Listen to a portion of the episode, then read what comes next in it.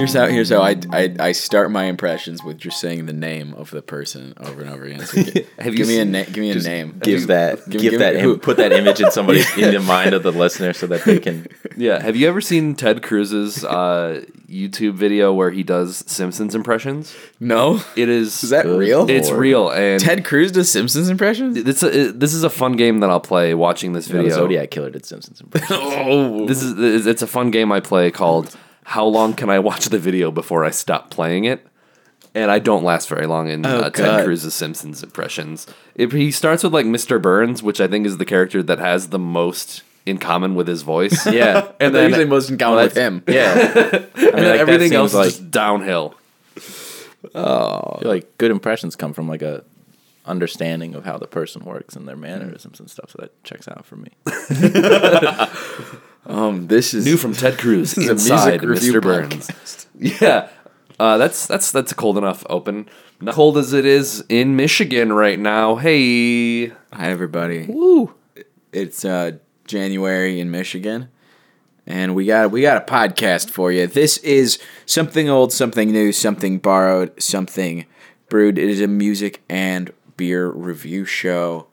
Uh, as always, I'm Andrew J. Pytel, I'm Nick Lancaster. and joining us today we have Jeffrey Cardwell. Jeff Cardwell, who we didn't figure out how we should introduce. We never No, we just ask did. people introduction. Uh, tell us about yourself, Jeff. Well, first things first, I panicked and said Jeffrey. Nobody calls me Jeffrey. Um, Jeffrey A. Cardwell. Yeah, it's Jeffrey B. Cardwell. Oh, um, shit. Um, yeah, I, I'm, I'm, I'm me. Do you I like, jazz? I do. I have. I do have some experience in that venue.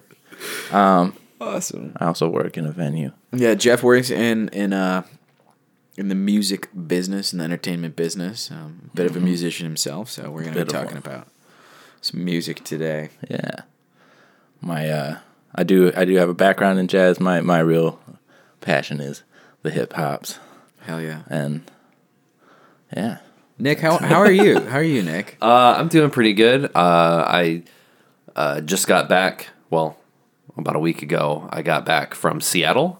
Oh, Or uh, yeah, uh, I was at PodCon two, which is a podcast convention put on by John and Hank Green. Uh, all all the the famous people were there. Some of the famous people were there. The people that are very famous to me were there. are they gonna number all of them? See, Because yeah, it seems like like oh for the you know the Super Bowls are numbered, but like Comic Con comic convention isn't numbered. It's Yeah. not like Comic Con twenty seven. no, Yeah, it'd be like Comic Con like 2014. Like the it would be like the year. It's not like you know sequential. Uh huh. Which I think the only reason they called it PodCon 2 was because the first one was kind of a fluke. Like it, it was not really a fluke, but like they they crowd funded it. Like they were like, "Hey, mm-hmm. we're going to we want to do this thing and if you donate to it, we can make this thing happen." And I think because it was a success, they crowdfunded another one and then hmm. met that goal again. So I'm guessing that's why they called it PodCon 2. I don't know if like if they do another one, I don't know what they're going to do cuz Was it, seems PodCon weird. the number two or PodCon T O O? Like this was- is PodCon also. It was it was number it was the number 2. Oh, okay. Um, yeah, it was great. Less than inspired writing. Yeah. Which which is ironic coming from the Greens. You meet anybody famous? Yeah. I felt like that was kind of a leading question there. I'm trying to lead you to the famous people. objection, Your Honor. badgering the witness. Um, I was in the presence of many a McElroy. Uh, got to meet Griffin and Clint McElroy. Oh wow. and I was a sputtering idiot the entire time because the you, you know you think that you you can just hang with people sometimes, and then you you meet them, and then your heart takes a shit, Yeah. and then uh, that's pretty much how it was the whole time. Like I met Clint and. I like shook his hand and then awkwardly was like, "Hey, I I think we follow each other on Twitter." Like that's that was like the only thing I had. and then he's like, "Oh yeah," and then I got a picture and like I basically ran away. Uh, well, I also like met Clint right after meeting Griffin, so I was already like in fight or flight mode. And then as soon as I go to like the down escalator to get back to where my sister was, like Clint and Justin were coming up the up escalator, and I was like, "Well, shit, I guess I got to do this now too." Uh, it was a great weekend though. Met a lot of cool people. I actually met Colin Parker uh, in Oh, yeah, person. who Colin was, was- out there. On our show Yeah, a couple months ago. yeah. I can So- say recently, but yeah. So that was cool. Got to how you meet define recent. got to meet like a remote guest in person. So that's pretty neat. Yeah, overall good weekend. I feel invigorated to make podcasts now, Yeah. which is good because that's what we're doing right now. Hell yeah. Andrew, I think you start off the show. Uh, if the name of our show is still accurate. I think that I do. Yeah, so something old. What old thing do you have for us? So I just um today I'm going to briefly talk about Briefly. an album called Graduation by the late Kanye West. The late um, Kanye West. it was released on September 11th, 2007. Man. Um, And What is it with 9 11? what is it with September 11th in this show? Jeff probably like doesn't know fourth- this. This is like the fourth or fifth album that was released on September 11th that we've talked about. Like the first episode, we reviewed "Rockin' the Suburbs" by Ben Folds, which, was released on September 11th, 2001. You guys building a conspiracy theory or something. I think so. Yeah. Musically um, based. is this it by the Strokes was also released. Also, is this like the opposite of aging ourselves, where we're talking about an old album from 2007? So like, okay, that's kind of a thing that's come up where it's like we don't really talk about. Well, Nick talks about old albums. I don't really talk about anything from before 2000 because Because like I it agree, an hasn't come old up album. yet. Yeah, it feels old. 2007 feels old. It's really especially, just especially relative to Kanye's timeline. like it's really just he packed a lot new. in the last 12 years. Yeah, we do not new, new borrowed and brewed. But Yeah. Yeah. Um, yeah, it's a shame what happened to Kanye. We should do some Brahms sometimes and just evil even it out. Some Schubert. Yeah. Um, okay, so um, you all know the story, right? Kanye West comes out of nowhere, through the wire, etc., and then after graduation, he tragically passes away. Um, it's a shame.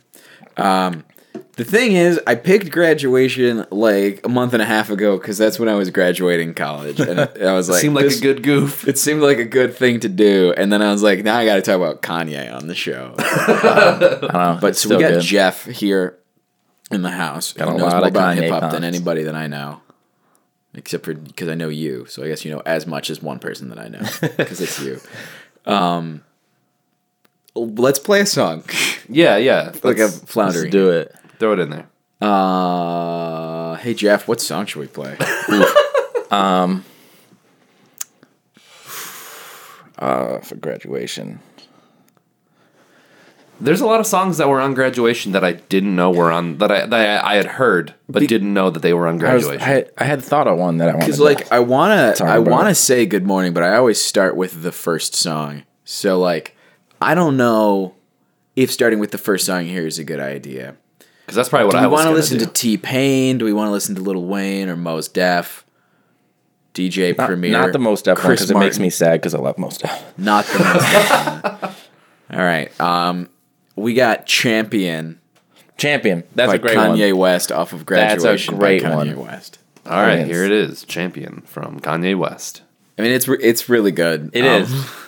It's fantastic. So like graduation is like for me. It just like marks like I don't know. You say like Kanye West died. Like it's it does mark that. Like it marks um, like a transition because um, I went back through because one thing that's always really interested me about Kanye was like the way that he's perceived, um, especially as far as his like perceived innovation goes. Um, and I take a bit of a hard line on, um, kind of, uh, I I, I want to kind of ease back on those those statements because they they come from a lot of people and and mostly him. And it, and it's Kanye West I'm an is a genius. I'm an- said Kanye West. yeah, and it's I don't know like this this album. If I went back through and looked at all the production credits, because that's Mm-hmm. typically where he's credited with being um, an innovator. Yeah. and he has done some to give him his credit. He's done some really innovative stuff. Mm-hmm. I think, especially with vocal production and the way he uses vocal um, tracks and samples to Mm-hmm. I mean, yeah, fill the, out his the, production. the soul sample thing is kind of like where he found his home, right? Yeah, taking but- these old Motown clips basically and sampling that into a real song. Not Yeah. real, they were real songs. Sampling a sa- yeah, whatever. So like Y'all champion is a good example, I think, because like the the the vocal line in that sample is what sets it apart as as like a Kanye track, Mm-hmm. right? Because a lot of you know sam- soul chopping was not a thing that he created, and especially by 2007, it was not an innovative thing. Yeah. Right. Um, and there's a lot of people that did it earlier and and I think more Um, Effectively. yeah effectively. Jeff's trying his hardest not to say better well, because I don't think we think don't it, judge art in those terms. Well, because I don't think it actually is better. I think it's like it's it's really interesting to. That's like why it kind of interests me so much because it, he's perceived as doing it in this way that's like super new and and interesting. And I think it's because I mean part of it is that he commercialized it in a way that soul chopping wasn't commercialized before. So if you, I mean, if you're already into hip hop and someone's like, "Can you believe this new thing that Kanye did?" and you're like, "Hold on, Yeah, like that that has been around for a long time." yeah. If you if you're talking about as far as I'm concerned, if you're talking about a new thing that Kanye did and it's not his use of like vocals in beat, um, like uh, construction, then somebody else already did it. um, especially with his more recent stuff, which Yeah. is part of the reason that this album is interesting because if you look at the personnel on the record, um, Mike Dean, this is really where you start to see his name. And as far as I'm concerned, Mike Dean is a god wow. of production and mixing and, and, and hip hop, um, like background hip hop stuff. He's the master. He's, Um, he's pulling the strings. he is, and he's part of this team that Kanye kind of constructed for himself over the course of you know a decade or so. Um, and if you look at like late registration and college dropout, um, the the name Manny American comes up a lot, and he's another incredibly talented person, but with a very different sound from Mike Dean. Mike Dean's all synths, and and Mike Dean has a lot of um, you know, if, if you listen to the Travis Scott record, Travis Scott's first record, um, uh, "Birds in the Trap," I have not listened to that. you, it's pretty good. Um, even if you don't like trap, um, Birds the, in the Trap" sing Brian McKnight is the full. So like the birds and the bees. that- Yeah. that knowledgeable. I think birds, as in birds singing, and they but in the in the trap they sing Brian McKnight. Huh. Um, but anyway, he's all over production on that record, and it sounds incredible. And it, Oh, but yeah. it's very spacious. It's very ambient, but also hard hitting. And that's you know you can if you listen to more recent Kanye stuff, that's like what you're getting a lot of is like this very open sounding, but powerful synth based like bangers. Um, Yeah, speaking of Mike Dean, um, we can jump into the second clip. Uh, this was the first Kanye song I ever heard when I was when I was just just a wee lad. Mm-hmm. Can I try and um, guess what one it is? Oh yeah, you can guess. Is it well? Okay. Is it one of the big songs on this album? Yeah. Okay. Well, there's the, No, I don't. no. Actually, yeah. I guess that that kind of ruined the surprise. You can just say what it is. I don't know why I, I played this guessing no, game. now you need to guess. Is I it feel like- stronger? yeah, it Yeah, it's I think that's the Okay, first yeah, one yeah, that I yeah. heard too. It's like I feel like It was we all over the can't radio. we can't hit this album without without touching on that, especially because that's you know We all that, rode that the is bus home just Kanye. West and Mike Dean, and like that that for me was if I was gonna get into hip hop, that's probably exactly when it would have happened. Yeah. Um, but I I was you know I was a theater kid and you know, like show tunes and shit. So like Mm-hmm. right around that same era was when I felt like for the first time people I was friends with were into rap and hip hop, and I think it was all right in about the same time. Well, what's I don't know. I was doing a little bit of reading uh, about this album before we were recording, and apparently, I guess uh, the direction this album took was inspired by Kanye opening up for U two.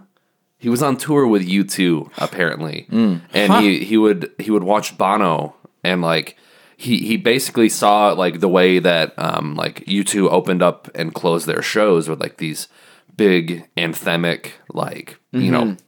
power not power ballads but just like you know these anthem arena mm, rock Yeah, things. well, I mean, right on the periphery of power ballad, like Right. sort of going for that effect without betraying yourself to that end. Yeah, and so I think Kanye was basically like, I want me one of those, mm-hmm. and so that's why this album has like those kind of hard hitting, like basically like bangers. Like Yeah. several of those. Well, and so like part of the thing with Kanye that is impressive and is like interesting about him is he's so good at creating teams and he's so good good at using the people around him to create what he wants. Like he's a visionary in like the most pure sense of the word. Like he has the vision, he knows he like knows what he wants, and then he has a team of people that help him get it. And it's like Mike Dean is one of those people, Shay Pope, uh, Noah Goldstein. Uh, there's a ton of people that are like around him all the time, and they they like they they'll talk about it opening openly too where he'll he'll get them all in a room and be like here's what I want for my next album. I want this kind of sound. I want it to sound like this and I want to hit these notes. And then they just get to work. It's kind of like um, I think that's kind of how Michael Jackson operated too. Yeah. To kind of take a I guess a left turn there, but like I remember hearing stories about like Michael Jackson not being exactly like instrumentally talented, Right. But he would have people in the room and he would basically sing melody lines. He's like, and I, and I want the guitar to do this, and I want the synth to do this, and I want the bass to do this, and he had it he had it all in his head, but didn't have like the technical prowess to make Right. it all mm-hmm. manifest itself. yeah And so, that's what Quincy Jones was for yep, yep. they were, Quincy Jones they've all been taken advantage of by the people around them to an end. Yeah. Here's Stronger um, off of Graduation by Kanye West. So the main reason that you know I, I don't always love to play the hits off of an album when we're when we're doing the show, but um the main reason that that song I think is still noteworthy um, is sort of its it relevance of that Daft Punk song that sampled there. So this is 2007, maybe maybe 2006 when they were recording. I don't know how fast production went on the album, but like this is super early days of YouTube starting up Mm-hmm. and like viral videos were were a thing, like the Numa Numa dance and well, like um, I- I- like Star Wars Kid. the way YouTube worked initially was just like here's a video of me and my dog. It was it was I it wasn't really what it is now. Like it was supposed to just be like you just upload whatever. well people didn't have production budgets for their Correct. Yeah. for their viral videos So the no people one was that making money off of it, and people didn't know it'd be as social as it was. You would send a YouTube link to someone else. Hey, here's my video that I uploaded, so you can watch our home videos or something. Yeah. And videos couldn't be longer than ten minutes for a long time. Yep. I have an Oh, God. audition video on YouTube that I can't remember the password to that account so I can't get it off YouTube And Andrew, have we talked on the show about your YouTube video?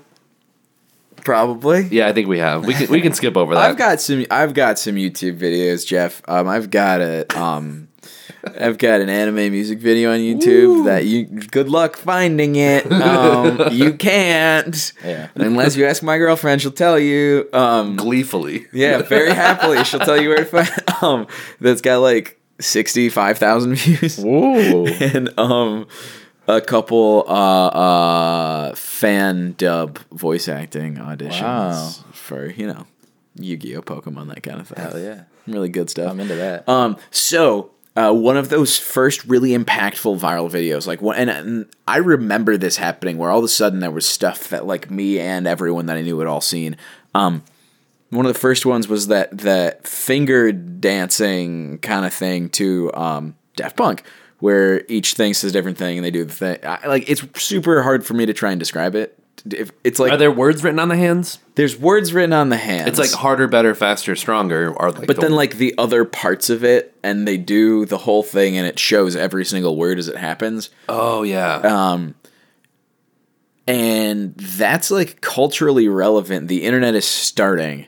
Like these things, like um, m- memes are becoming not just a Carl Sagan idea and becoming like something far, far darker. I think it was Richard Dawkins. Richard Dawkins' idea is what I meant. Yeah, where it's like, Dude, oh, if it's, Carl it's Sagan invented memes, holy shit. Well, because memes stop being "Where's the beef" and start being "Numa Numa guy." Yeah. like um, The torch has been passed. and so this is sampling that, which someone my age at the time would have probably known that song from you know, I played a mode on StarCraft that was around the world that had Around the World by Daft Punk Yeah. playing constantly. But like I, I kind of just knew them from this video and now here's here's Kanye coming out with a mainstream album sampling them.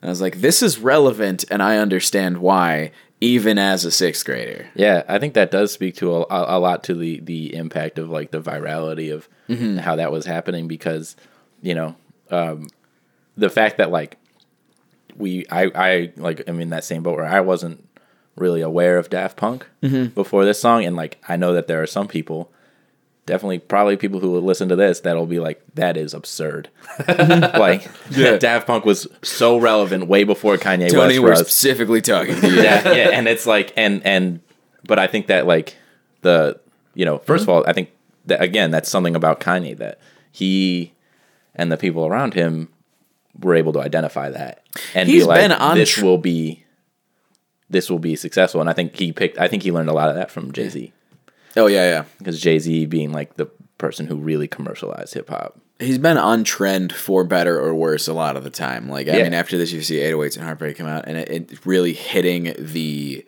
um, auto tune era in in force. Yeah. in like a way that was exactly what everyone was doing then, but not necessarily what a lot of people think Kanye should have been doing then. Like Yeah. that wasn't really where he lived, and he knew that that was the hot thing.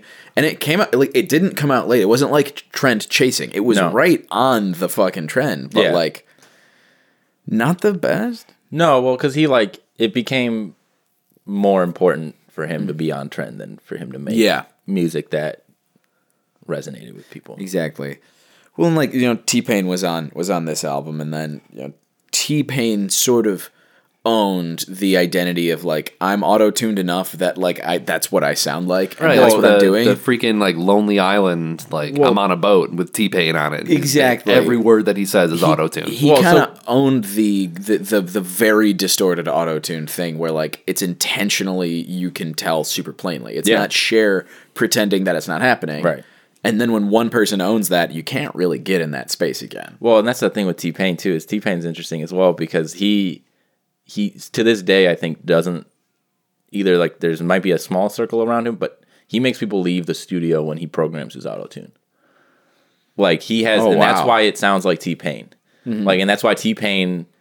It like can't- doesn't bother a lot of people in the same way that other people's auto tune bothers people because it sounds so uniquely T Pain and it sounds like Well, him all the time. And he can sing. yeah, well, and that's like that helps. Like and he can sing, but from what I've heard, he His melodic sensibilities are a big plus. he intentionally sings bad before he auto tunes. Like he know like he's doing very intentional things to make it sound the way that it is. Well- he's not like singing because what a lot with the way that auto tune fails really hard and it's a lot, but like um is when you're singing pretty close to the right thing but not quite and that's adjusted because then it sounds um, you kind of hit this uncanny valley thing. If it sounds pretty close to what your voice would sound like, but not exactly right, and, and as I understand it, he he he's handling it as an instrument in a far different way. Where like he's not singing a, that line and auto tuning it. He's making some choices of how the auto tune's going to have to change what he's doing. Yeah, because like when you're using auto tune and it the way that it like yeah, like you said, the way that it works is that you it it it detects what note you're trying to hit because you put you you input the key that you're trying to sing in. And what I think T Pain does is I don't think he actually had to sing bad to make it work, but he just tuned it.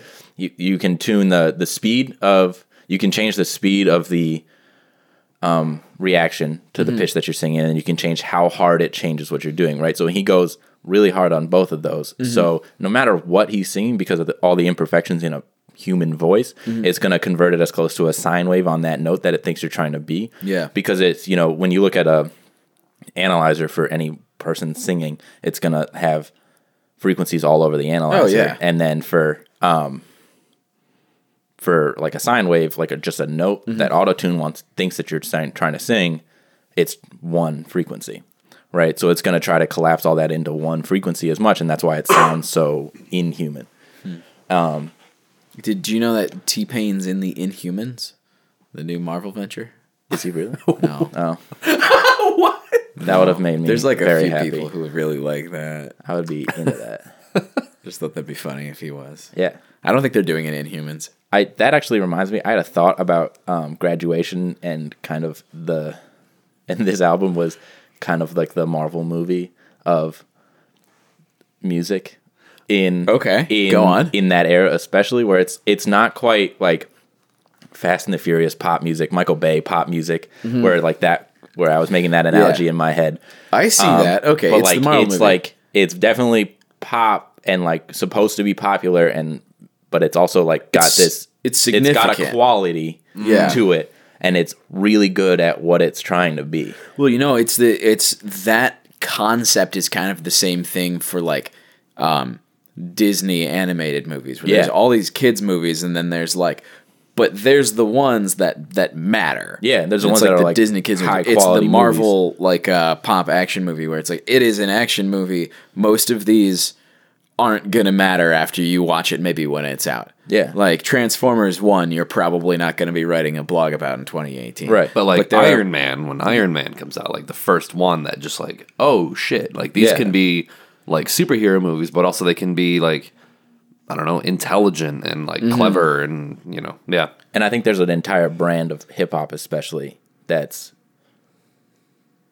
going for those sensibilities. Right. Like, I feel like this album probably paved the way for a Um, Yeah, lot of upcoming people. Kanye was a big part of that because Yeah. being popular and being relevant was such a huge priority for him. He has that one song where most of it it's it's just him telling the story of like meeting Jay Z. Oh, Last Call? Yeah. Yeah. and like it's is it a good song? I don't really think so, but it's really interesting because it's kind of just like him telling his story. My favorite. It's like a VH1 documentary, but but he did the whole thing about himself, and he's still not Yeah. like still he was still young when he does it. I think my favorite thing about that song is the part where he's talking about how he was in his mind he's I'm sure he's telling a story of how he proved to Jay-Z that he was a very good rapper by by using the line mayonnaise colored Benz I got I push a miracle whip. Right, which is like Yeah, a yeah, yeah, B minus line at best. But He cites that then- as the moment where like Jay Z changes his mind about him. Jay Z goes. He also talks directly after that. He says that Jay Z was like, "Hmm, okay," and then and then was like not that impressed. Like he talks about how Jay Z was not that impressed, and then he's still like talking about it in a way where he's like, "But yeah, I knew that. I knew that he knew that I was I was a lyrical god at that point." it didn't matter if Jay Z was impressed because in my mind Jay Z was impressed. My impressed. condiment references really won him over. yeah. Okay. um, Andrew, you got one more clip and then uh, yeah. I yeah, I'm having a, a tough time deciding what the last um, clip should be because let's see, we are. Hmm. I, uh, I kind of don't feel like giving him another clip, but we don't have to. yeah, we we can do the I mean- thing because I'm sure someone's like, "Where? Maybe I never listened to that one. We should just play the other the other big fucking hit and play Flashing Homecoming." lights. Oh, I was gonna say Homecoming. We play Flashing Lights. Okay. Around these parts, the Chris Martin gets some plays. Let's listen to oh. Flashing Lights. Wait, Chris Martin is on that? yeah. Yeah, so Chris. Okay, That's Coldplay now I guy. don't know what to do here. All right, now let's do homecoming. Let's do Homecoming. Let's do yeah, definitely. do it's Homecoming. Chris Martin of Coldplay. In case we got any uh, Chicago Chicago based fans out there. Yeah, Okay. Really want this shout out. It's very Chicagoan. All my friends at Western when I started who were from Chicago, even even in t- 2011, that was like their favorite song Yeah, because I it was went just to- like the most Chicagoan it could be. I went to school in Illinois, and like it was like solidly people that have never ever lived in Chicago, just so passionate about that song. All right, here's a little bit of Homecoming featuring Chris Martin. This is for you, Beantown. wait, wait, that's not what. And that's the end of talking about Kanye. Well, okay, Andrew, hold on. You gotta Oh, okay. you gotta give us an arbitrary rating that means nothing at all. You got anything? Um, We've been we've been lacking on this department on the show. Where we're not we're not creative with our arbitrary ratings because they don't matter for one. But so this is like if I could jump in on a on a rating. yeah. Um. So this is like my rating would be Frieza's second form. Second- okay, so first form is like, like Is- in in like the half egg, like kind of um, Doctor Doctor Robotnik kind of deal. and second form, big, big but kind of bulky, right? Yeah, so like yeah, the first one is where he's like small but super powerful, and then the second one he's like huge and like like rough around the edge, but Uh-huh. like but like real big, and you think that's like you cooler. think that's as big as as powerful as he can get, and then Frieza gets small again. and then Frieza gets like, small but much more potent and Yeah. dangerous. Okay, so you're saying that Actually, Andrew, I don't care what your arbitrary rating is anymore because I don't think it's going to get better than that. yeah, I was gonna say flashing lights out of all of the lights because I feel like That's a good one. I like that. I feel like that one plays, but yeah, yeah, let's let's keep this on. Let's keep this rolling on. Um, Nick, I think you're next because you and I are always first and second. Yeah. Um. You're because we're old and new, and you're yeah. new. No. Uh, yeah. Ooh, you got a new album for New us Nick. today. The, this is the the freshest thing in 2019. Is, is it the second freshest thing in 2019? What's the freshest thing? Weezer the Teal album? Oh yeah. Honestly, we probably could have talked about that instead of. Oh, this we're gonna because- talk about it over a beer later. Okay, because honestly, Did you listen to any of that? no, so I'll I'll save it. Okay. I'll save it. say it ain't. so the album uh, that I guess I'm, that I'm going to be talking about today is the newest album from Guster. So you're kind of walking in my territory of reviewing a band that you normally like's newest thing. Yeah. How did it make you feel? So I have never really listened to Guster before. Although I, I did YouTube Guster and I listened to the first thing that showed up, which is Satellite, which mm-hmm. I've heard that song. I just didn't know it was Guster. Mm-hmm. Do you want to know how I know who Guster is? Yes, I think I would like to know. Uh, I bought uh, a copy of John Mayer's live album, Any Given Thursday, and looking in the booklet, there was a photo of a ticket stub, and it said that Guster was opening for John Mayer. And that is the birth and the death of my knowledge about Guster going into this. Oh God, um, okay. So, so that's that's how I knew about them. Uh, and then I, I saw Oh, they went to Tufts. so I saw that this was like a new album in 2019, and I was like, I've heard of Guster. They're probably not that bad.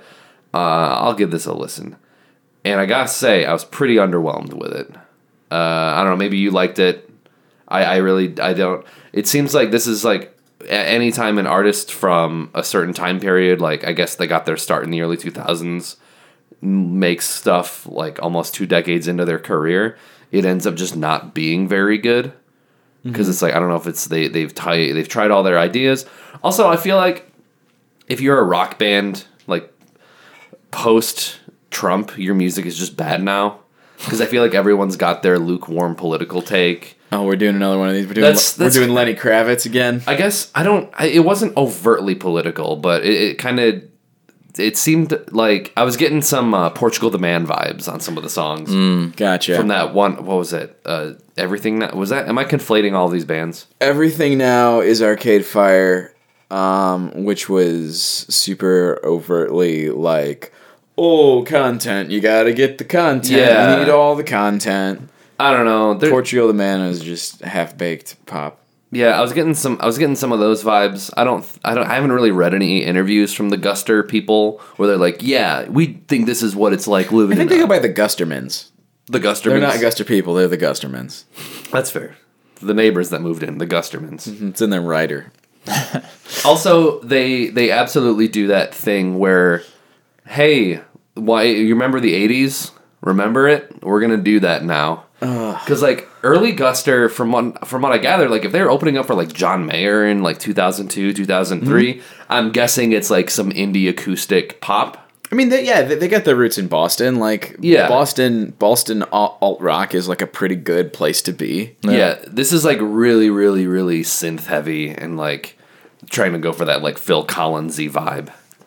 And it was mm. just I don't know I I don't know if I'm just fatigued from all of the bands trying to do this I don't like really think- talking heads synthy like 80s pop shit, but it's just like Guster, I feel like you missed. This is specifically why I want to talk about the Weezer album later, is because the '80s have been in, and I kind of think that like that ship, the ship has sailed. Like the Hey, do you remember the '80s ship has sailed because you have like Paramore doing that three and a half years ago.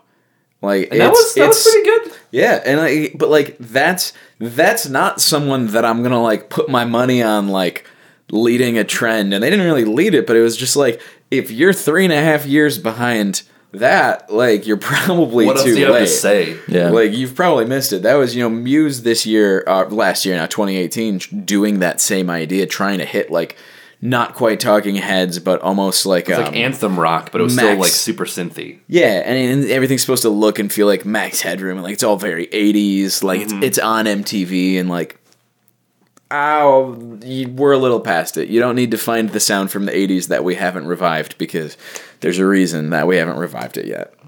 Yeah, I think at this point, I don't know. I'm kind of, I'm always underwhelmed when it's going for a specific era, mm-hmm. right? Because we have this like conglomeration of knowledge about all these things that have been mm-hmm. done before, and it's cool when people mix them, and it's cool when people pick the stuff out of eras that is mm-hmm. like you know holds up and is good and stuff. And there's certainly the stuff from the '80s that's like definitely holds up. Mm-hmm. Um, yeah, our last episode we talked about a guy named Donny Benét. I don't know if you've ever heard of him, Mm-mm. But he does like like this like really really aesthetic like '80s style, mm-hmm. but it's done. It's it's not done to like push records. It's done like very lovingly. Yeah, Yeah, he does it out of passion for what the sound could be, Yeah. and it's quite good. And it's so good. Well, and that automatically raises the floor for mm-hmm. whatever you're doing. Right. Right. And it turns out that if you're, you know, ooh, this album's influenced by the 80s really hard because that's kind of what's back in is that sound. And it's high production value from a big studio by a big name. Oh, you might make a lot of the mistakes that, like, the stuff that no one remembers from the 80s. Yeah. Like, the things that nobody cared about were those same things. Right. Like, you, you, you don't get to be. People like the 80s, it was brave new ideas. And it's like, yeah, it was brave new ideas in every generation. That's why there's any important music Yeah, ever. that's what generations are. Yeah. Uh, I think I think I, I, I'm probably only gonna do two clips because there's one song that I think uh, that that yeah, no free advertising, Guster. it was one song that I was like, oh, they're doing the '80s synth thing, and then there was like another song that was really, really, really strange, like felt off. Yes. So uh, I'm the that. first clip I'm gonna play is from uh, binaural beats. the. the Lavender Town theme. oh my god! If they had done that, it probably would have been a lot better. Here's uh, this is "Don't Go" from "Look Alive" by Guster. That's not your mom's Guster that you remember from the yesteryears. Not your mom's Guster's trademarked. Yeah, That's my favorite novelty alcoholic beverage. That- Satellite flavored hard Yeah, I don't. I don't really feel anything. I don't know. During uh, that was just a general statement. I don't really feel anything. so it's hard for me to gauge how I feel about this record. Also, I don't like this album. uh, I completely lost my train of thought there. it's okay.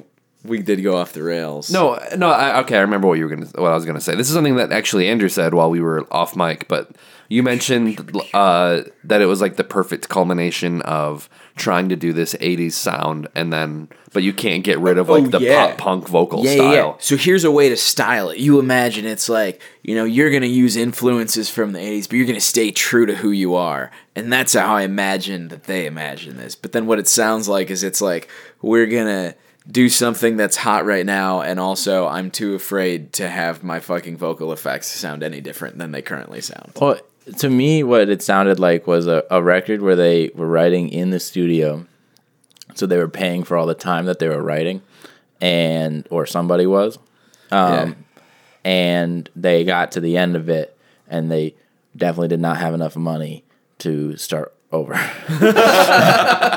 because I just like imagine being in the studio and like listening to the the finished mix of this that song that we just heard and being like like I the, the visuals I was getting was like this is this would be at home in the like as the like climactic music behind the climactic scene in a like coming of age movie. Yeah, okay. I was gonna say this sounds like if this had existed um, 15 years ago, that like one of these songs would have been in Garden State. Yeah. Like one of these songs would have been. In, or like I a movie find out if any Guster actually was in Garden State. it's like right a now. movie called Children. Oh my god. That's pretty good. Um, the other, I guess, other notable song was the the fourth track, "Hello, Mr. Sun." It was really strange, and I don't know if it's like He the sun came and you have to like greet him now. I Yes. think I Hello, don't Mister Sun. through, through some sort of weird like word association. I think I I got like Mr. Blue Sky stuck in my head. That's that's exactly what I thought when you said it too. yeah, Oh, I went straight to the Beatles. Yeah, well, here a lot comes of the sun. people, a lot of thing, a lot of people th- that were on They tried to make a sequel. They tried to make a sequel Yeah, to Here Comes he's there. Here Comes the Sun. Hello, Mister oh. Sun. oh, I thought you were going like. Black Hole Sun. Well, a lot of people think that ELO sounds like the Beatles. Like you, you will play people like Mr. Blue Sky, and then be like, "Oh yeah, I love the Beatles." Like I'm not even like if you Well, if you were to get on pick this- LimeWire right now and search for Mr. Blue Sky, I think I set Andrew's phone off. I can't get out. Uh, people would people will attribute Mr. Blue Sky to the Beatles for some reason. Yeah, I think I could see that though. I could see hearing things that sounded like the Beatles in in ELO, but a lot of it's because the Beatles just did a whole like just did so much and like just some of it that then a bunch of people sound like certain eras of the Beatles and then do it way better. Well, yeah. Well, so that's that was my my my take was that oh, I think people are very used to hearing like the the the versions of songs that they like are Beatles songs done by other people. yeah, that's like I think people are very used to like Beatles songs being done better by like somebody like ELO or something where it's like Yeah. yeah. this was probably written by like you know John Lennon or whatever, but then ELO did it and made it good. yeah, I could I could the- that Played too. it well. Circling all the way back to the Seinfeld isn't funny trope. Yeah, ex- it's exactly like that. It's it's a thing that, for whatever reason, you know, it, the easiest way I can describe it is through TV and movies. Um, it's it's Hitchcock. It's Seinfeld. Yeah. It's like, um, if you're bold and new and visionary and hit a wide swath instead of staying in one Right. lane, um, anything you did that's new, someone's gonna learn from and do better. And so, Right, with, well, with time, that's not good anymore because somebody like found nuances in it that you never would have. Because what the Beatles did was like they figured out the formula to write a good pop song, and then they did some variation on that across a lot of different kind of sounds. And so then you could take some of what they did, Yeah. and refine it. Oh yeah. Well, and like the thing with the Beatles is like none of them were particularly good at playing their instruments. Like they were all very competent at that, and then they were all, and then like Yeah, as a I mean, group, they wrote really good songs. I mean, Harrison was probably the best Yeah, for sure. instrumentalist of all of them Yeah. by like a lot, and at the same time. He's the third Beatle you would name from like influential to less influential. right, and it's like, and so like when you get bands that like are like, this is a good song, but we have people who are like very good at these instruments. Yeah. Like it, it makes sense that those with like, you know, I I have had to refine my position so that it doesn't sound like I'm hating on the Beatles a lot because I'm not. It's I'm fine. Just, It's- I'm no, just commenting that like It's fair. I mean, They're the- not you- great at Well, you get like Hendrix covers a Beatles song, and it's it's way better than the Yeah. Beatles probably could have played that song. you get um, a random YouTuber playing a Aerosmith covering the I'm. Beatles. yeah, and it's like, you know, still not great, but like Uh huh. I like that version better. Or like the the while my guitar gently weeps with like Prince. Oh yeah, or Yeah, yeah, or like ex- Eric yeah, Clapton, Eric. Clapton playing that song, and it's like, yeah, yep. okay, so Guster. Yeah, let's let's just let's take it out back. Here's what we have to say about Guster. Do Yeah, you remember well- the Beatles? Yeah. way better than Guster. let's let's start there. yeah, here's I'm just gonna say here's Hello Mr. Sun. This song this song is like weird. Like I think they were trying to go for that old sound too. Like they were trying to go for like that weird kind of not not like carnival-y, but it's like it's kind of got that like that vibe to it where it's just like light and bouncy and like I think I even thought of Mr. Blue Sky as I was listening to it like before I even knew the name of the song. I can't wait till we play Mr. Blue Sky off the Teal album later. Was that on it? Yeah. Oh shit. Lord. okay, well what are we what I are we thought you were doing talking- now? Well, do, you know what? We gotta we gotta we gotta talk to Jeff, and then we can listen to it. All right, here's uh, Hello, Mr. Sun, the sequel to Here Comes the Sun by Guster. It's the prequel to Black Hole Sun. It gets dark later on. Welcome back from that break. 30 Seconds for You was a miniature Wait, eternity for us. Nick, Yeah, sorry. Nick, we ne- you never uh, gave us uh, an arbitrary number scale rating of the new Goos- Goo- Gooster album. Yeah. Well, Gooster. So we just listened to Hello, Mr. Sun. It's like this weird. and all We instantly just, forgot like, about just it. now. We didn't have like a ten minute conversation It's about. been like 20 minutes since we yeah. listened. I'm sorry. Yeah. Hey, I don't know. great there's- new bonus content. Support us on Patreon when that exists, because it doesn't yet. But in the future, it will. Yeah. Uh, I don't really have a lot of thoughts about this album. It's just I don't know, a lot of new music, I guess, especially from this this style of just like artists from the early 2000s that don't really they're bored. I think they're bored. I think that's what it is. They just don't know what to do anymore and they're like, "Well, we ha- we need an excuse to go tour." But it's like you could just tour on your old stuff and like your audience would probably be happy. I, you know what? You know what? I want to. I don't want to defend it, but I don't think it's that they're bored. I think it's that whoever is is influencing them about what the people want has a very like uh, millennials are bored with what they have kind of view, and so the idea there is it's like you have to do something like now that everything is a reference, you have to do a reference, and it's like, no, no, we've been freed of that. Like, you don't need to be referencing something. We're, we're beyond that. We've already reached the critical point where everybody knows everything. Right. Not literally, but like information flows so fast now that like, wow, it would when Family Guy started, it was cool that they did references because no one else was doing that, and it was like, oh, it's Star Wars. No one else like does Star Wars on their TV show. Yeah. Um, but now that everything is capable of doing that, and we can all watch any show we want to if we have the money, like we can now find anything if you have the money and the time. Yeah. Right. Um, but I still think that that's where fucking studio execs probably are at because that's probably the view that they have of Yeah. the people they're selling to. Yeah. And then that results in this. Like, hey, I bet people would like if you sounded like ELO and the Beatles mashed up. Yeah, I mean, they just it, it sounds pretty plainly to me like they got either by themselves or by other people influenced into like trying to music that they weren't very good at writing. Yeah. And then, I mean, there's an offshot here. Hey, Gusters, if you're if Gusterman, if you're if you're listening, um, if that was a passion project, I respect the fuck out of that. Yeah, Yeah, But also- maybe if you're bored and you're like, oh, I don't know, throw the synthesizer at it. Like, yeah, you know, good for you. I just didn't. also, Yeah, and I thought maybe going into it, having never really listened to Guster before, would like give me a fresh perspective. Because I think sometimes, like when you grow up listening to a certain thing and you expect an artist to be a certain way, mm-hmm. and then like their new material starts coming out, and you're like, well, this sucks. Well, this sucks. Like, I wish they would go back to like, you know, when they made music when I was relevant in pop culture and not a Yeah. 27 year old dude that's not being actively branded to anymore. But I still didn't like it. Anyway, so what do you rank it? I don't give a shit. Um, out of ten. I, don't, I don't give a shit out of ten. I ten. don't give a shit out of all of the shits. yeah, I, I'm I'm ambivalent out of ten. I'm just I don't. Yeah, I don't feel. Welcome to 2019. I don't feel anything. all right, well, that brings us to the third segment of the show, which is something borrowed. Um, as previously discussed, we've got um, we've got Jeff here. hey, And this is going to be fun. So, what did you bring us today, Jeff? uh, I brought you an album that is relatively new.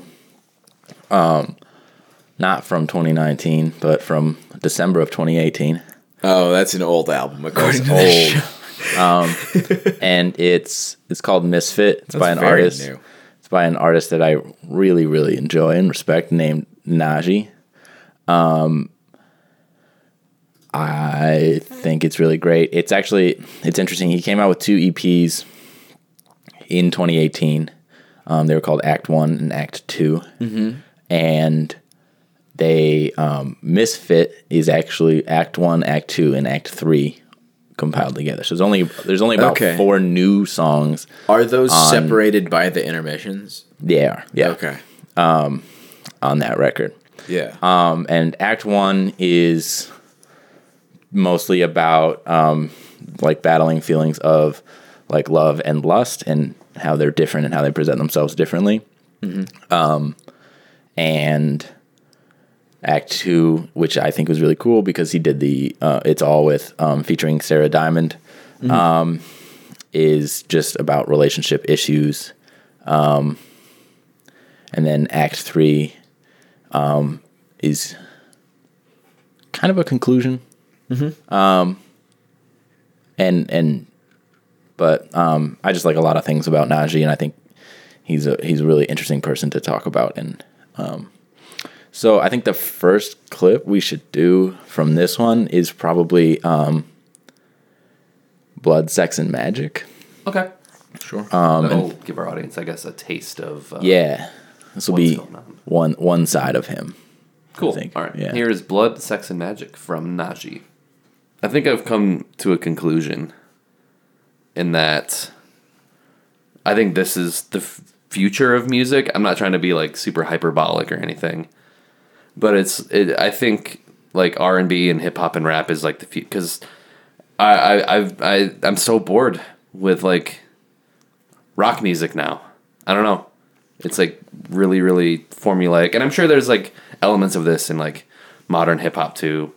But I feel like this is the direction that things are going in, and this is like what's keeping things interesting. Yeah, I liked how I this is not intending to be reductionary. This is very serious.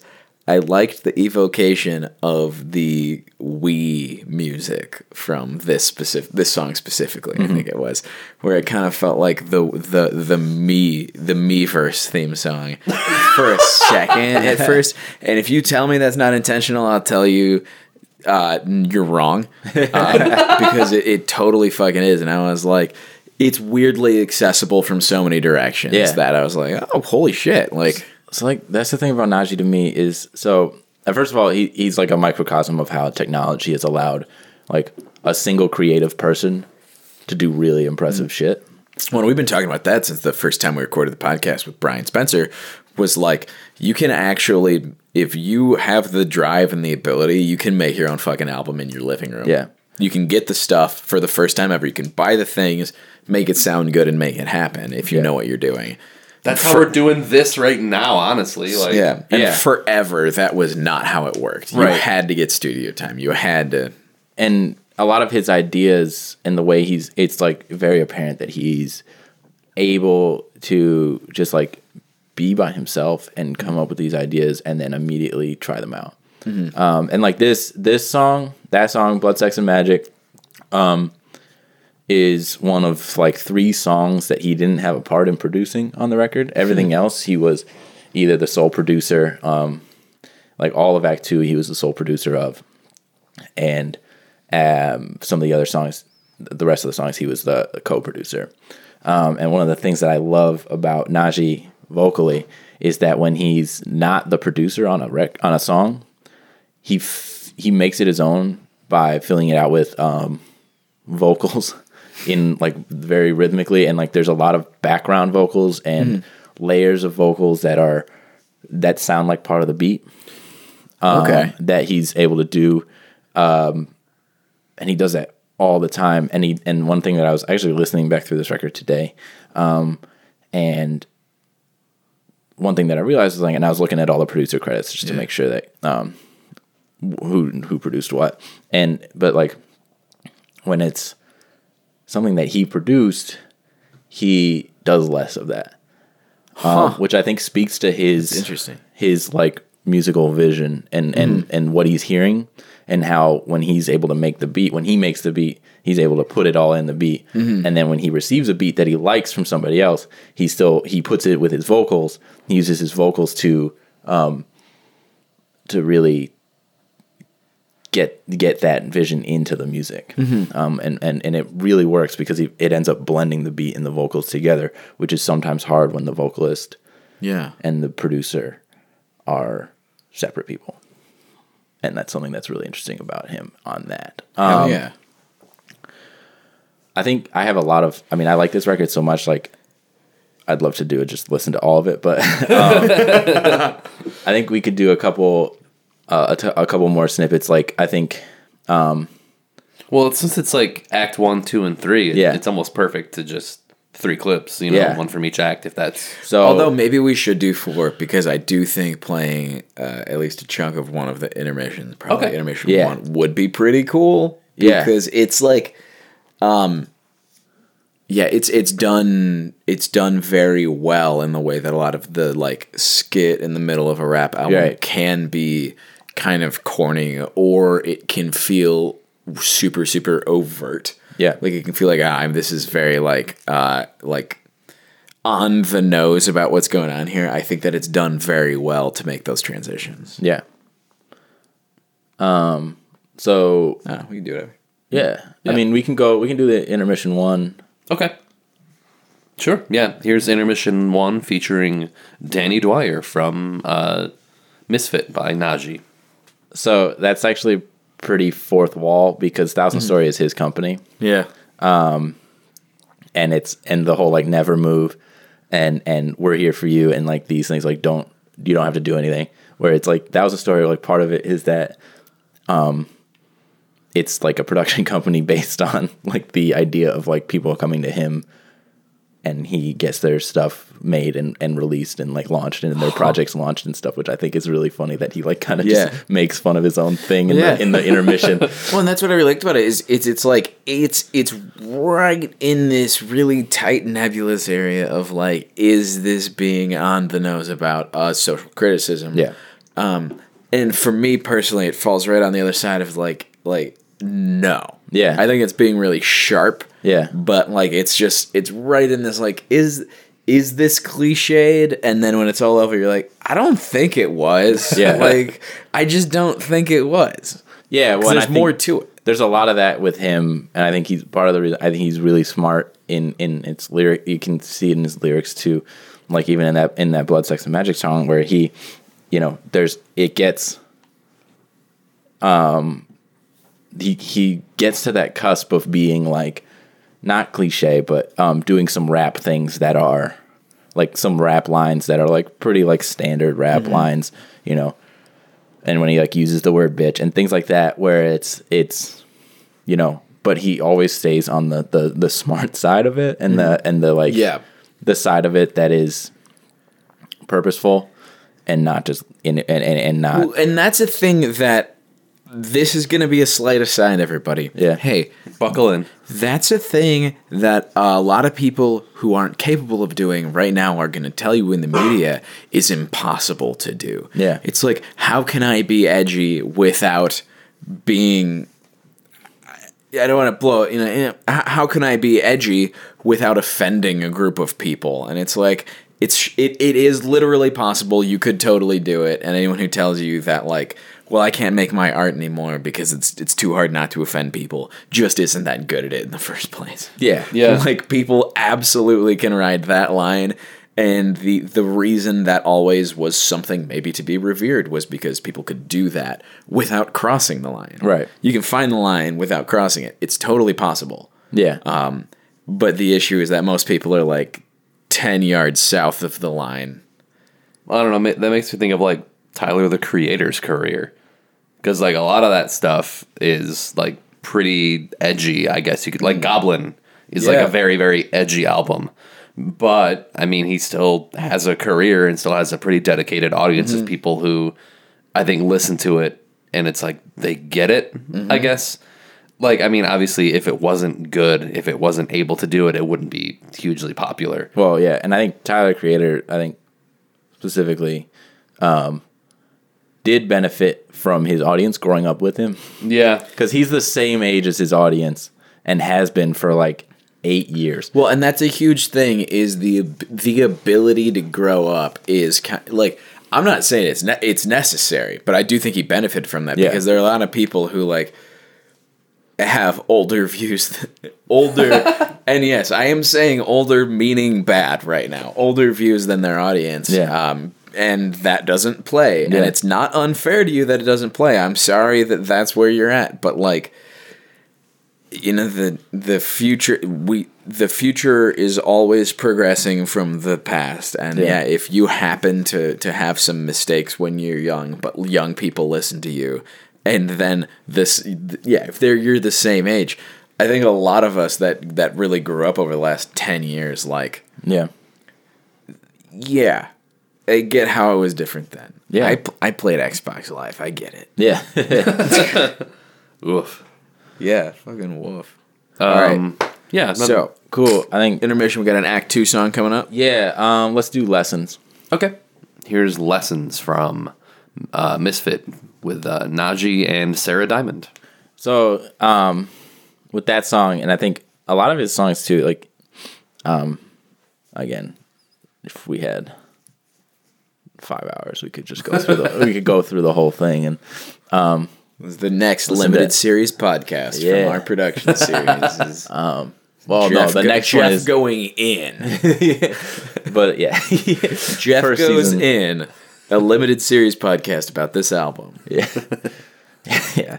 Um, but so like again, what I was talking about with his vocals, like, um, there's a in even in the intro of that, there's the the like static sound in the back, and there's like a some clicking. Yeah, it sounds like a like a cassette deck or like a, a tape being like put in. Yeah. Um, and that's the kind of stuff he would have done with his voice if he didn't hear it on a Oh, okay. Oh, okay. Because you said that this. So this is Act Two, and this is him soul producing the whole way through. Yeah, he produced that, um, and and you end up and and then so he does that a lot with a lot of a lot of songs. It's very like rhythmic, like not melodic vocal stuff, Mm-hmm. like clicks and breaths and things that are like really interesting and cool. Um, that he just like weaves into the beat.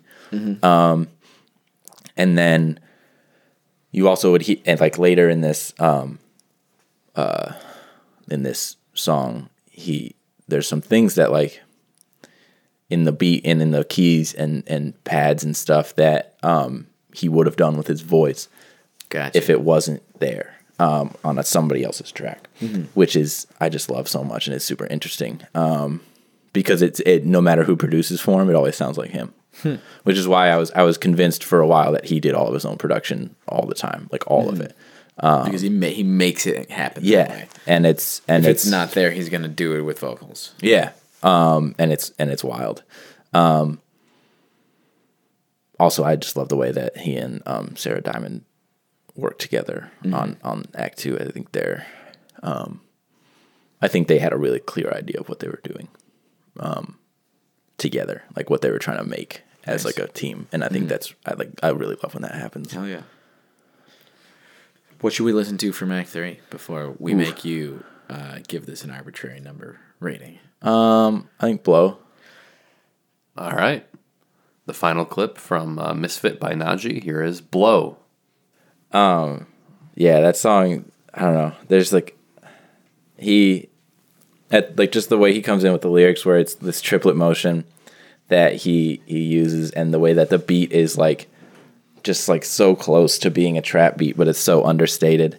Yeah. Um what, what were you gonna? Oh, I was just gonna say like I don't know, we were talking about like artists growing up with their audience and like this is like it kinda has that I don't know, we a couple episodes ago we talked about like like lo-fi chill beats to like mm-hmm. study to. Mm-hmm. Yeah, yeah. But it has a very like modern like this was made by someone who grew up with the internet. Yeah. Mm-hmm. Like I don't know, Andrew mentioned like the the the Wii menu music sounding I just I, I think there's no way that even if it's an unconscious influence, I just refuse to believe that that that music was made by someone who had never heard that before. Right. And I get that convergent thought happens. Yeah. It totally does. But I heard that and I was like this sounds very familiar to me. Yeah. Like I, I think that someone heard the way that the like the synth tone played from that and it's not exactly the Yeah. same, but I think it was definitely influenced Yeah. by it. I just I just can't believe that it wasn't. for sure. I think,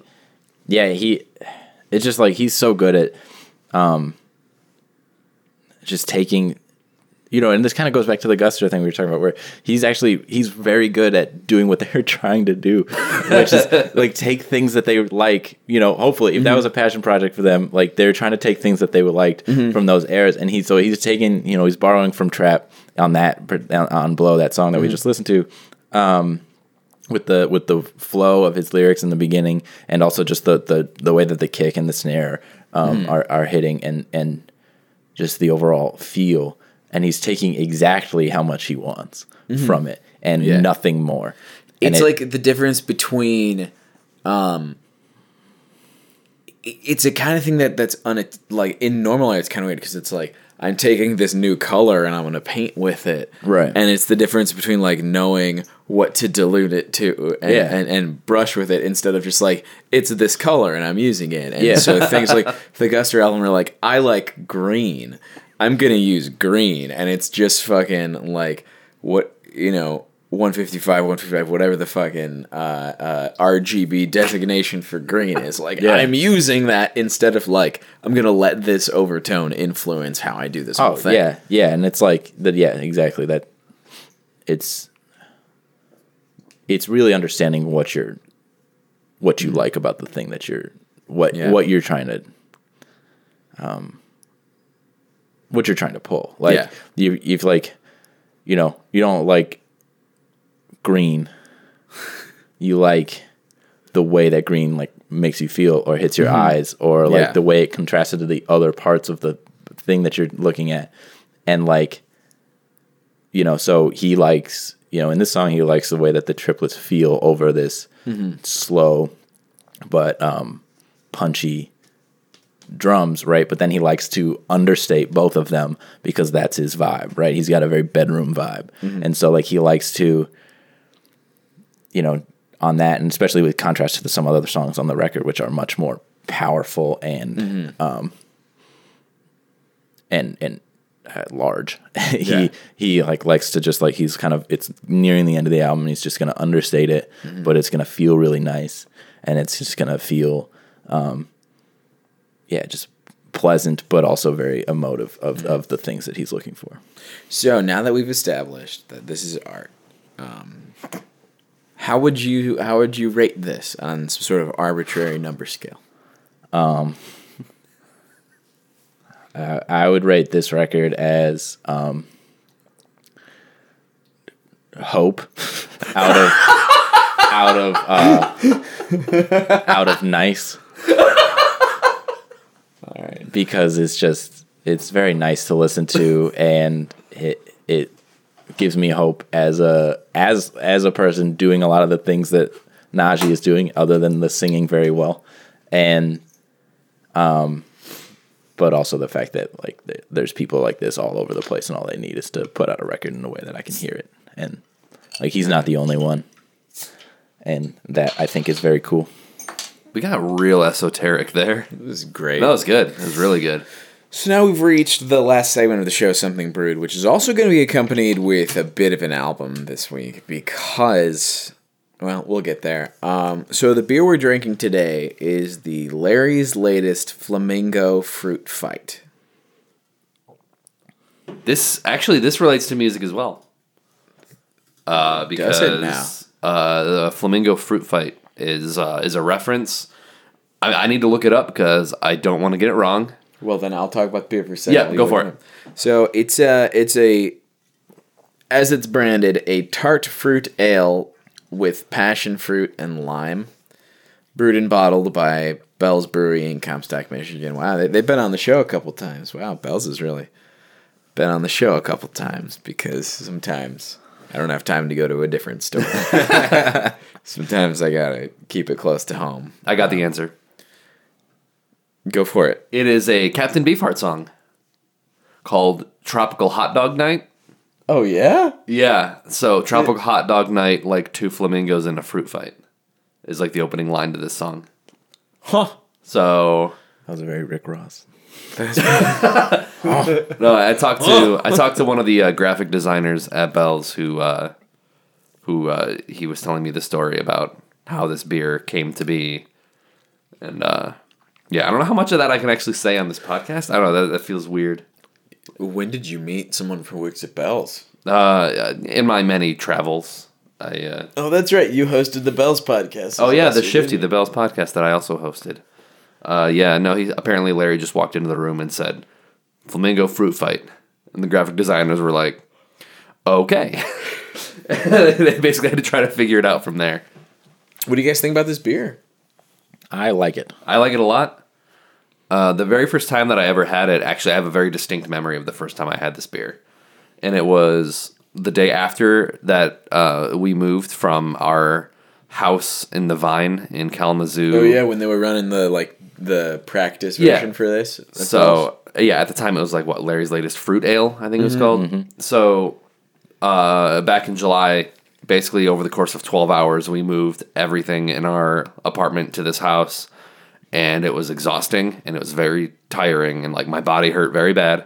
And then the next morning, uh, as a as a Bells intern, when I was making the Bells podcast, uh, all the interns had to do a volunteer day and so we decided, yep, this day we're going to go and we're going to volunteer at uh, Habitat for Humanity. So the day after I moved uh, for 12 hours, I got up at like 7 in the morning and then shoveled dirt and sand for another 8 hours. And then afterwards, I went down to the pub and had a Larry's latest fruit ale. And it was the most refreshing thing that I had ever had in my entire life. And then I think I went home and slept for like 13 hours. nice. But it was it was absolutely like the thing that I needed. Oh. Which is weird that it's released in winter because I feel like this would be a really really great summer beer. It's a spring seasonal Spring seasonal, yeah, that's fair. Bell. So uh, I'll save this for another podcast. But seasonal beers in the brewing industry have this issue because so when you call something a seasonal, it's supposed to be available literally the entire time that its season is. Um, it's not supposed to disappear for a while at the end. You know, they're supposed to go back to back to back, and then that creates an issue in the industry where if something's not in high demand, then you overproduce and you end up losing money on it. And so that's why seasonals aren't in. In most large breweries, the shelf life on a type of seasonal like is three years. So every three years, you have to change something to keep it fresh. Um, Bell's, this is the second year in a row it's been a different one because they kind of identified that with Oberon as this ubiquitous summer beer, it's going to get six months. And the spring seasonal launches in January. so it is not spring yet. And it will not even be spring when the summer beer comes out. And Yeah. So it's like these like teases of this would be a spring seasonal if we could have a spring season. Yeah. Yeah. Regardless, though, I mean it's it it it, it it's kind of It's very it, limey. it makes me think of uh, what was it last year? It was like Larry's latest sour. Yeah. In the same sense that like I smell this beer and it smells like socks. But then, It I, does. It smells like feet. but then I taste it and it's really good. It's so weird. You know what makes like a lot of these kettle sours sour is either pediococcus, like Larry's latest sour, or lactobacillus, and pediococcus is literally the same fungus that does make your socks smell bad. it sounds weird to say, and, and, and lactobacillus is, is, is a gut bacteria, acetobacter and endobacter. Those all these things that make sour beers sour are things that in your day to day life would would be gross That you actively avoid. yeah. and here we are sucking them down. Well, Yeah. if you can do it right, you can do it right. Yeah. Yeah. Okay, so Weezer Yeah. Teal album. Weezer's Teal album came out a couple days so ago, like literally stupid. like two or three or four days ago. Now I can't remember What else are we gonna get on the color wheel from Weezer? all of them. And you know what sucks? Ask uh, your Google Home Assistant. I didn't say the name because I didn't want to. You know, if you're listening to speaker, I didn't want to fuck you up. But um, you can't get Alexis to play uh, the fucking Weezer album you want to unless it's Raditude or Pinkerton, um, because they all have the same name and it's Weezer. Because they're not named the White Album. They're not named They're all uh, just the named. teal album. They're not named the blue album. They're not named the red album or the green album. They're just when something is self-titled, it's called that. So she can play Weezer, which is the blue album. She can play Pinkerton. She can play Raditude, and there's probably one or two others. Was I'm that the one with Lost Hurley? That was the thing, wasn't it? Prob- probably The cover was Hurley from Lost. I am not. I I am not making I this up. I forgot about that. They made an album, and the album cover was Hurley from Lost. Well, I want to say that would be Raditude based on era, but I feel like Ratitude is a picture of a dog trying to eat something. No, no, it's called Hurley, and Oh yeah, you could get Hurley by Weezer, but if it's any of the albums released on that are, September 10th. that are self-titled, you can't get her to play it because that's not what they're called. So he, anyway, hadn't, he hadn't been lost yet. it's a cover album. Um, clearly, you know, as the result of this uh, Africa cover that they did being huge, which also that wasn't like their choice. Enough people like because Africa is a meme chanted Africa at their concerts. Eventually, they played it at a concert and then released it as a single, which was really smart, I think, Yeah. because like that people were asking for it, and whether they're asking for it as a joke or not, like you make it, they're gonna listen. Yeah, I think smart might be an overstatement for me because if you have thousands of people chanting for you to do a thing, then when you do it, I don't think it's like, wow, we made this really astute observation that people might want to hear this. That's fair. I think it's. I think. I think it was a good decision. Yeah. Because, and and here's the thing. At the end of the day, and here's what I like about this album. They didn't reimagine any of these songs. This, and and this is good and bad because this isn't. This is not like a marquee Weezer release. They released this with zero press. And this wasn't like a Beyonce, I'm gonna drop an album and it's gonna be amazing and I won't have done anything and you're all gonna love it. They were like, we recorded some covers. We're literally Weezer, so we can just release that. Here you go. Yeah. And I really, really liked it because to me it sounds like it sounds like they actually really like these songs and just wanted to play these songs and hang out and do that and because they because they just can they released it. And and to me it's sort of the culmination of this um obsession with past eras. Not that that's ever going to change or go away but like the 80s we're in and now we're a little late for that to like be reminiscing to it. Um in terms of influence for songs you're writing, but like Weezer does just the absolute like pinnacle of where it ends, where where where the uh the equilibrium changes of like hey remember this song? This is how it sounds and we're going to play it to you so you remember how it sounds. Yeah. which isn't artistically inspired at all, but it was never supposed to be. Yeah. This isn't like pumped up, this isn't publicized, this isn't the thing that's supposed to make or break a band.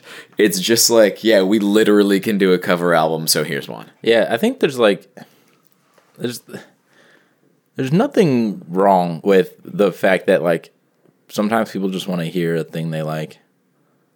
And like if it's done by a, a band that they like mm-hmm. Or a person that they like, you know, they like will pay for that. I'm like if like it's one of those it's one of those things where you know if it sells enough and and enough people like it and enough people want to listen to it it can't objectively be bad Yeah. because and it's my it, kind of my position on a lot of pop music as well where there's like some things where you know maybe it's not the the the to the taste of the intelligentsia but and that's that's exactly like But I it's just, like, when it I was looking this album up right now to get a track listing, like the top thing was an article um, from it's Pitchfork, and the article is "Will Weezer ever stop being disappointing?" And it's like it's like if you expected this album to be anything that it wasn't, this fucking unannounced cover album, if you expect it to be anything that it wasn't, you're the one who's disappointing. Yeah. they were like literally, here's a cover album, no pomp, no circumstance. Like literally, this is Weezer playing some songs we like in case you want to listen to Weezer playing some Yeah. songs that Weezer likes.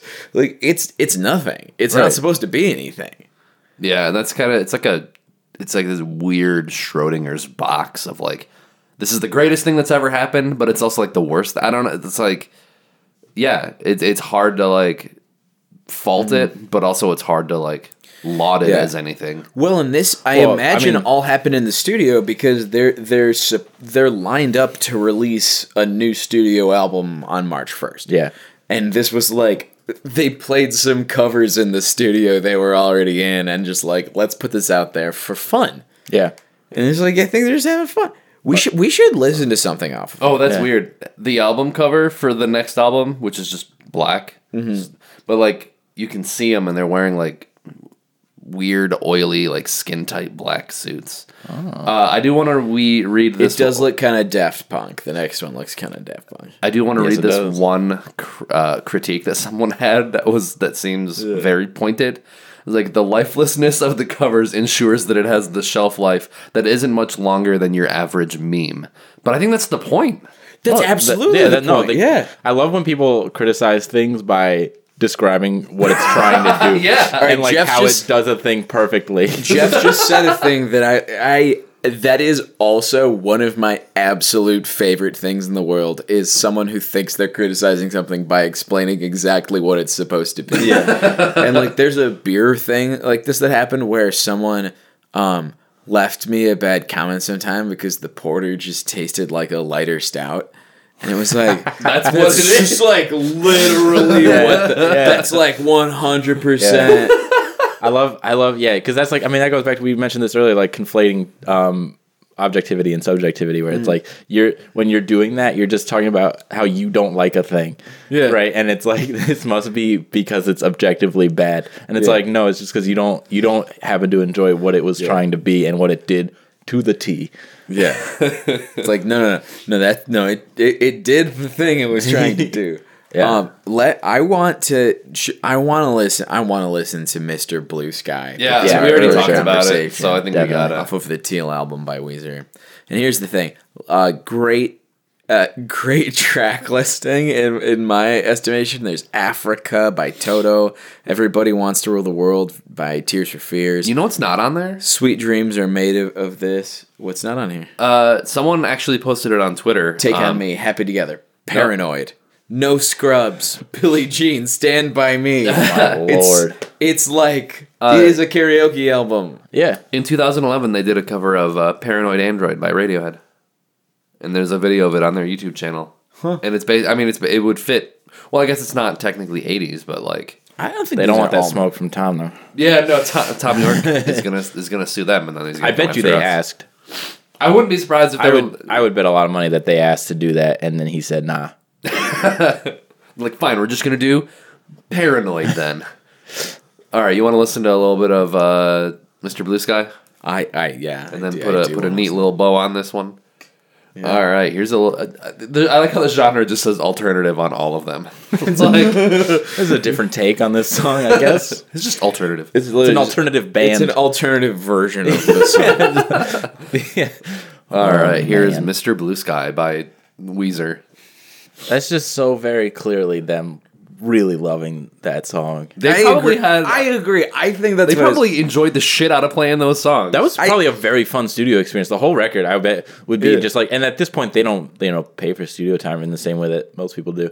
And like, Yeah, it's when you when you're rich, you get richer, kind of. You're like, yeah, Yeah, we'd love like to have just- you in here so that we can Yeah. tell people that we have you in here. Yeah. for sure. And so like, that was probably just like a really fun week mm-hmm. for all of them, and especially with like probably, you know, it's Weezer, so like, you know, I'm sure they enjoy their music still, probably, but you know, like.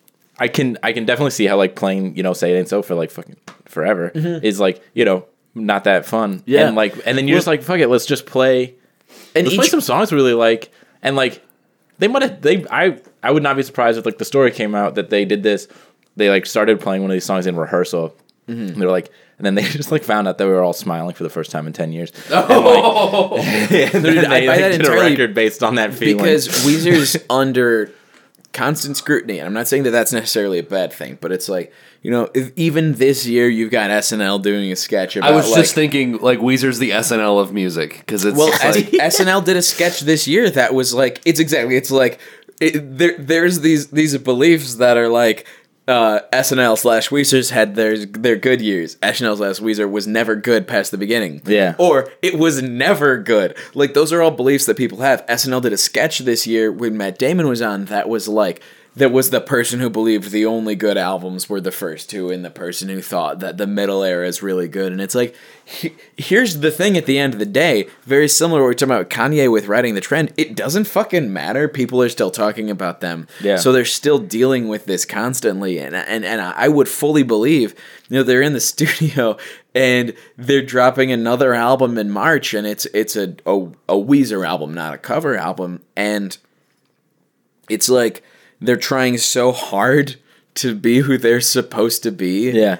Um, not necessarily even through pressure, but you just should like write lyrics in the early 2000s. we're being like it's like we're being Weezer in 2019. We need to make a Yeah. Weezer album.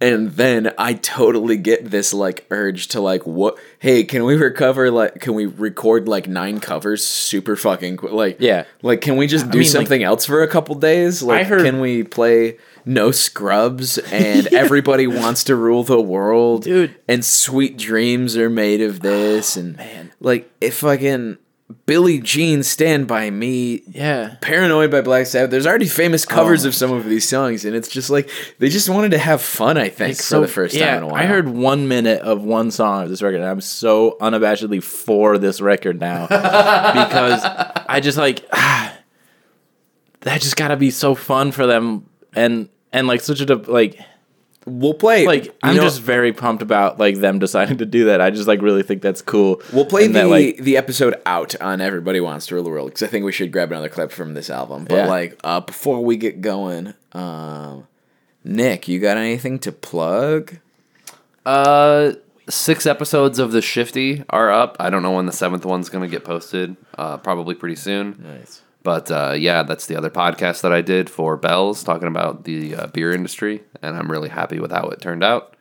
Uh, go leave a rating and a review on that, please. Hell yeah. So I can maybe keep doing it.